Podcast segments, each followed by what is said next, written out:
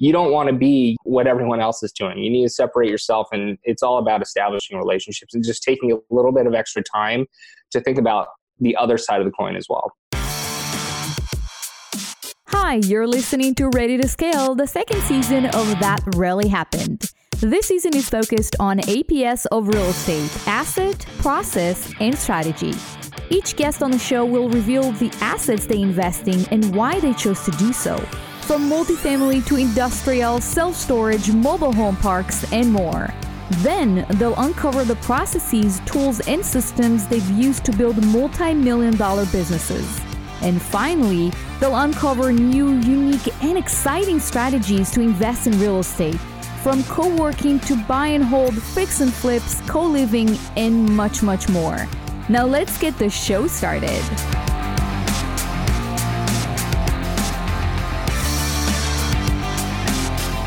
Hey guys, welcome to Ready to Scale. I'm Ellie Perlman, your host, broadcasting from sunny California. When I'm not behind the mic, I buy multifamily properties with passive investors who partner with me on my deals. So this month, I'm giving away a document called Breaking Down the L O I, which will walk you through the different segments of a letter of intent, which is the non-binding document you send a seller when you offer to purchase their property. You can find the document at w w w dot ellie perlman dot com slash resources. And if you enjoy the podcast, please take a minute to rate us and write a review. That would be highly appreciated. So today's guest is Kyle Mitchell. Kyle is a real estate entrepreneur who has a focus on multifamily syndication and currently has seventeen million dollars in asset under management. He's the managing partner and co-founder of Limitless Estates and co-hosts a weekly podcast called Passive Income Through Multifamily Real Estate. Welcome to the show, Kyle. Thanks for having me on, Ellie. I'm excited to be here. Yeah, absolutely. So can you tell me and the listeners a little bit about you and how you got started buying real estate? Yeah, sure. I started buying real estate back in two thousand thirteen, and that was more to build some passive income at the time while I had a full-time job. Back then, I was in the corporate world. I was a regional manager for a golf management company. And basically, I liken that to the same thing as a property management company for apartments, except for different asset classes, which is golf courses. So cities and municipalities hired us to come in and manage their properties. So I did that for about fifteen years. And at that time, I had invested in single family homes only when I started in two thousand thirteen. I did that for about three or four years, and those were just turnkeys. So like I said, I was just trying to get some passive income at the time. And it just so happened that with my job, my company was shrinking and I wanted to keep growing. And so I essentially got bored in my position and started looking for other things to do with my type A personality. And I found multifamily real estate. And as soon as I found that, I just fell in love with it. I fell in love with the business metrics of it. And I understood it very well because of my past experience. And so as soon as that happened, I started educating myself, dove right in. And eleven months later, I left my full-time job to invest in multifamily real estate full-time. That's amazing. So eleven months until you basically made the ultimate, you know, transfer. And now that's what you do full-time. Yes. And I wouldn't suggest it to everyone to, you know, yeah. I left my full-time job before I actually had our first deal under contract. Thankfully, my wife was supportive of the idea and she still has her full-time job. So she supports us while we're kind of pursuing our long-term wealth through multifamily as well. Yeah, same here. I left the corporate world and you need to have some sort of a support system there because it takes a lot longer to get the first deal than you think. It's always, Absolutely. yeah, it's always longer. It always takes more, you know, time, effort, and money than you think.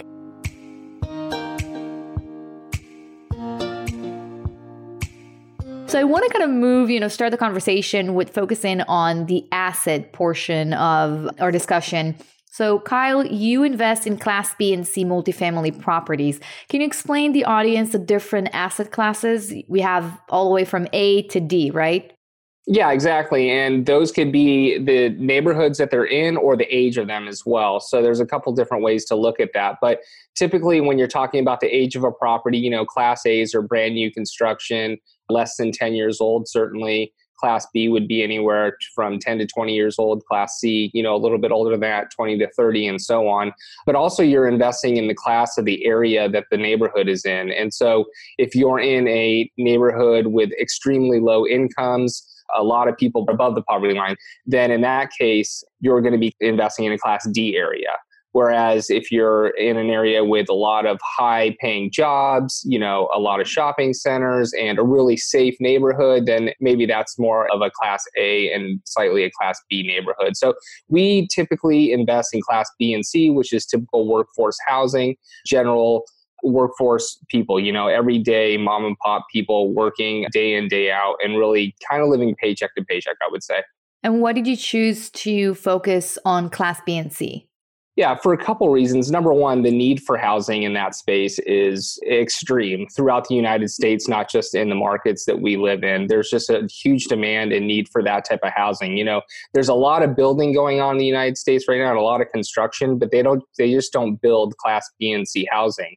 And so there's a huge need for people to be living there. And I mean, I live in Los Angeles. I don't invest in Los Angeles, but just the housing crisis here alone, people are having to move out further and further from downtown L A and where they work and having to commute in because there's a huge need for housing. There's just not enough of it. And so the demand for that is the number one reason why we invest in that asset class. But also, you know, a lot of these landlords out there who have these properties just don't take very good care of them. They don't take very good care of the residents. And that's a piece that we really take to heart. And we want to make sure that when we go into a property and improve it or invest in it, we're also improving the lives of the people that live there and making it better for them and, and making it a safe environment for them to live in. So those are the top two reasons why we invest in B and C. Yeah, I could not agree more.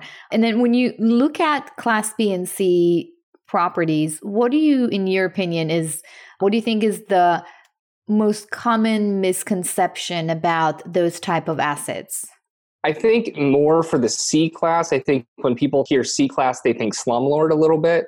And really, it's it's not, right? Like I said, it's workforce housing. These people have jobs, they go to school, they have families, and they're trying to raise their families in these properties, and that's where they live. And a lot of people assume that, you know, we're a slumlord type of investor, and that's really where you get into the D and even F areas and, and F type of properties. But I think they all of a sudden seem to think that there's high crime in that area, or it's just not a very well-run property. And I think that's one of the reasons why we invest in that asset class, because we want to kind of get rid of that stigma and really do right and provide people with a good, safe place to stay, and also provide our investors with a great return. Mm-hmm.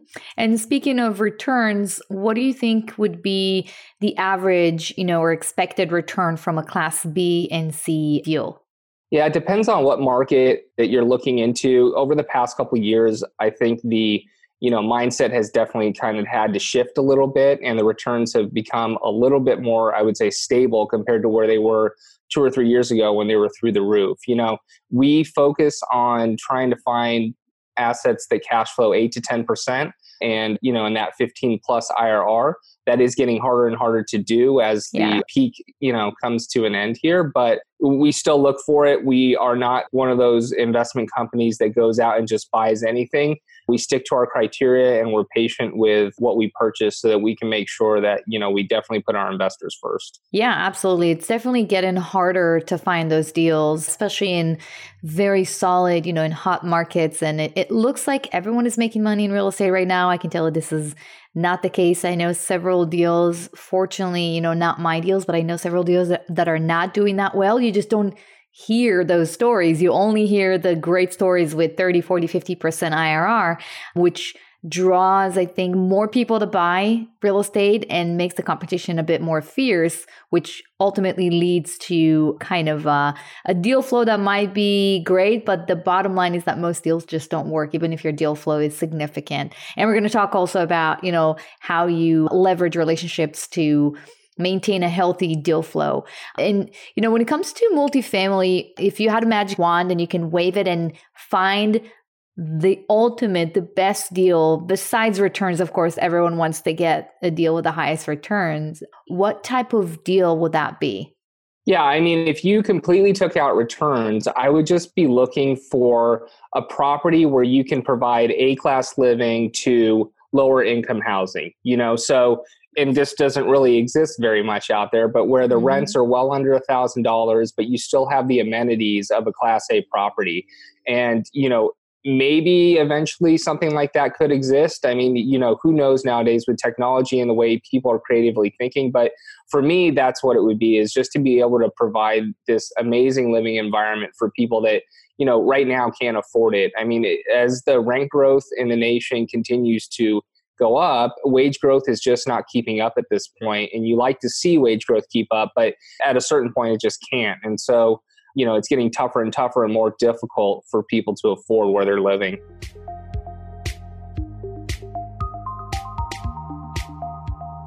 So Kyle, you're basically the properties that you're purchasing are value add multifamily deals. And this is a great segue to the strategy portion. When it comes to strategy, your strategy is basically to focus on value add.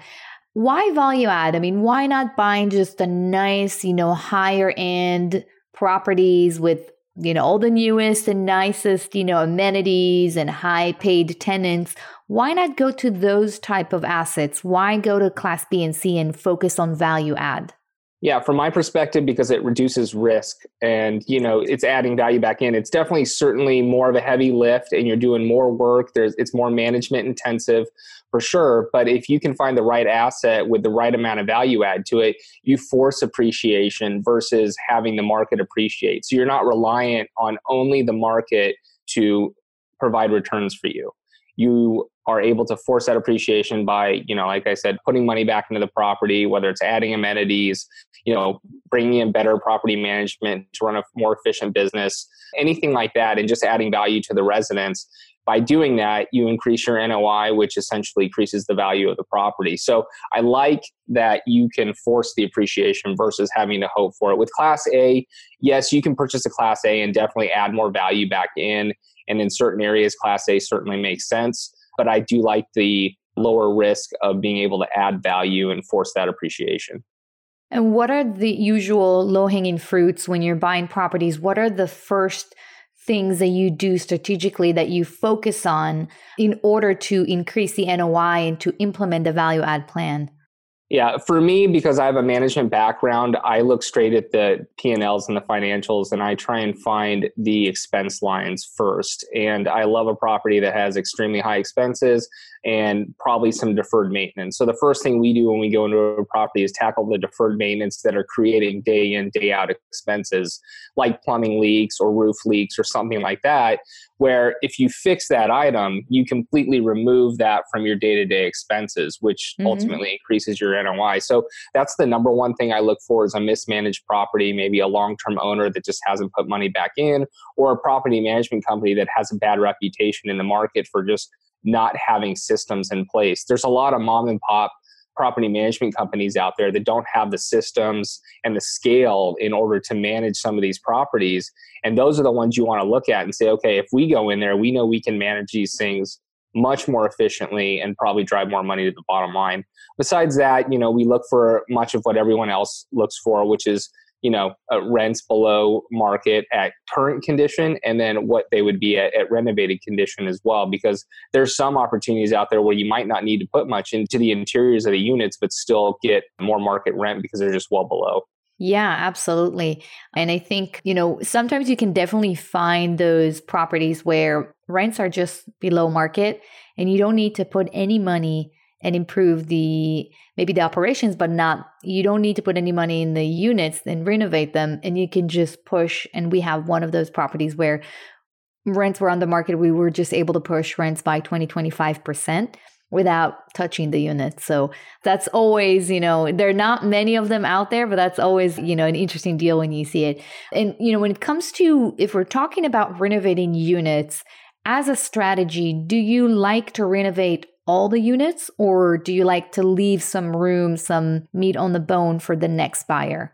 I like to leave some meat on the bone for the next buyer. Definitely in our market, which is in Phoenix and Tucson, there are more value add investors than there are turnkey buyers. And so I think that's number one, is you need to understand your market, because maybe there are some markets out there where people just would prefer turnkey and cash flow versus a value add investment. But in mm-hmm. our markets, they like value add. So we definitely want to leave some meat on the bone.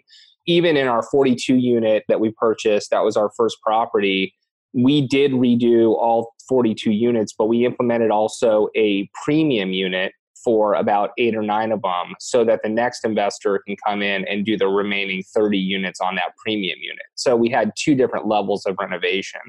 You always want to make sure that the next investor has enough, you know, value in that property to purchase it. You're going to definitely widen your buyer pool by doing that. Yeah, absolutely. Absolutely.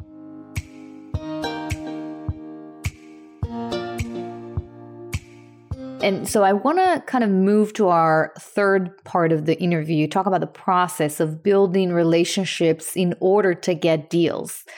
At what point, when you move to a new market, do you start establishing relationships, and how do you do that? Yeah, I would say immediately. You know, we're hyper-focused in two different markets, which are both in Arizona, Phoenix and Tucson. And so we don't kind of move markets very often, especially when we believe in those two markets. We are evaluating some others right now, but I would say through referrals and by getting out there. I mean, if you live in state or where in your backyard, if you invest in your backyard, you're definitely at an advantage, but we don't. And so the one thing that we did to separate ourselves from out-of-state investors in Arizona was to get out there. I mean, I'm out there two to three times a month, shaking hands with brokers, buying them lunch, coffee, meeting with investors. We even host a meetup out there that I fly out there for to host to, you know, establish myself out in the markets that we invest in. But I think it's really getting in front of people face to face. You know, they say multifamily is a team sport. And part yeah. of that team is not only, you know, who's on your direct team of the general partnership, but who is on your team from, you know, lawyers and brokers and contractors. I mean, all those people are part of your team. And just talking to them over the phone is not enough, especially in a market as hot as today. They're not going to listen to some guy who's calling from Southern California saying, I want to buy apartments, because they talk to a hundred of me every day. So, you know, when I first started, I was driving out with my wife to Tucson. It's an eight hour drive. We would leave at two in the morning to get there at nine. We would stay all day meeting with brokers, property management, touring properties, and then drive back. And so those are the things that set us apart from other people. And it was really only relationships that were able to get us our deals so far. It was not finding, you know, a direct to seller or a broker calling me. It was really me reaching out to them and building relationships with them. And what are the best practices to establish solid relationships, especially, you know, if you're doing it out of state? Yeah, I think a lot of people want to make it as easy and efficient on themselves to try and find deals. So, you know, they may send a bunch of emails, right? But sending a bunch of emails is not establishing that relationship. It's like yesterday, actually, I made thirty-eight calls to brokers, thirty-eight wow. different brokers. I only got a hold of about twenty-five of them, but I left thirteen others messages. And that's going to create more of a relationship, right? Because they're going to remember me. And now I'm calling them in the beginning of the year so I can ask, how was their Christmas? How was their New Year's? And then they tell me about their kids and how they went on, you know, vacation to Florida or whatever it is. And so now I have that information that I keep. And the next time I talk to them, I bring it up. And so there you're establishing rapport. You're showing that you care. You're not, you know, just emailing a broker and never getting back to them. I think that's number one. And then the other thing is, is always get back to a broker, whether a deal makes sense to you or not. Follow yeah. up with them and give them feedback, because they love that. They need that in order to provide you the right deal. And if you're going to be one of the people that just says, eh, this isn't for me, I'll talk to them next time. Well, what kind of relationship is that? You know? And so on our first deal, the broker, I actually called them up and we actually spent an hour on the phone going through my underwriting on a couple deals before the deal that we actually got. And so by doing that, you build a rapport, kind of like you do with a business partner or anyone else. Yeah, that's a great tip. I think most people, most investors do exactly what you do. They're trying to be efficient with their time, so they're not spending any time giving, you know, brokers feedback. But the broker, you know, they spend time actually thinking about who should I present it to, reaching out. And so they put a, you know, effort into reaching out to you and putting the deal in front of you. Once you get a deal in front of you, have to be very thorough in your feedback, even if it doesn't work. So as you mentioned, and I think you're one hundred percent right, so they can learn what you like and what you don't like and understand that you're seriously looking into the deal that you've put, you know, time and effort. Because if even if you had done that and you didn't really reach out back to them and, and explain why it doesn't work, they don't know that you've done all the work on the back end. Then, you know, that's also part of why it's important to get back to them with feedback. I think it's absolutely right. Yeah. I mean, put yourself in the broker's shoes for a second yeah. and understanding that, okay, so I just called him and I said, hey, do you have any deals? And then he says, yeah, sure. Let me get you one. He sends you one. And that's all he ever hears from you. Why would he ever want to send you a deal? I mean, there's just absolutely no reason. So you've got to really stand out because you don't want to be what everyone else is doing. You need to separate yourself. And it's all about establishing relationships and just taking a little bit of extra time to think about the other side of the coin as well. Yeah, absolutely.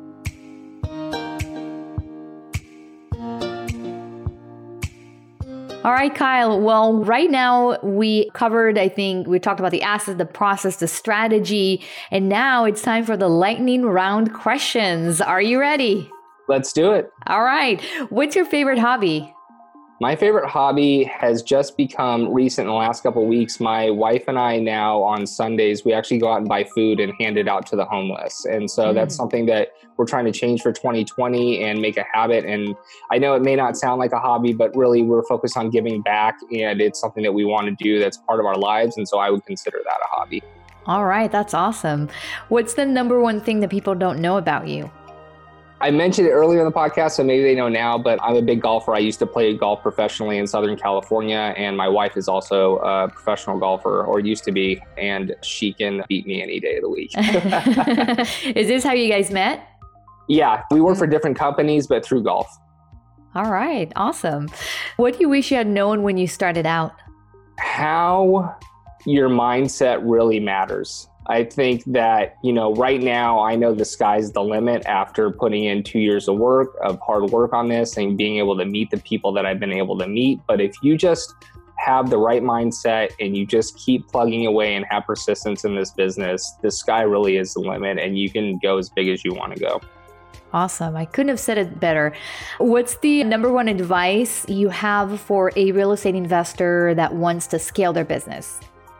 So I think always think five years out. Where do you need to be in five years and then work backwards? And that's how we were able to, to you know, go from a two million dollars property to fifteen million dollars. And you just, you just reverse engineer it. And so you need to reverse engineer your goals almost and say, okay, this is where I need to be in five years. Where do we want to be? Four, three, two, one. And what are the steps you need to take daily? And that's what we're doing right now. And right now we're not big enough to have a full team, but we're bringing on some interns and planning on hiring someone by the end of the year. And you almost want to do something like that before you actually need it so that when you are scaled and ready to go, you know, your company can withstand that scale versus having to go through the bumps and bruises by not thinking ahead. Mm-hmm. Yeah, absolutely. Kyle, thank you so much for spending the last twenty-five minutes with me. If, you know, someone wants to reach out to you, where can people find you? Yeah, absolutely. We offer a free passive investors guide on our website. So if you want to head over there, it'll talk all about passive investing and you can head to w w w dot limitless dash estates dot com. All right, perfect. Thank you so much again. Yeah, thanks for having me.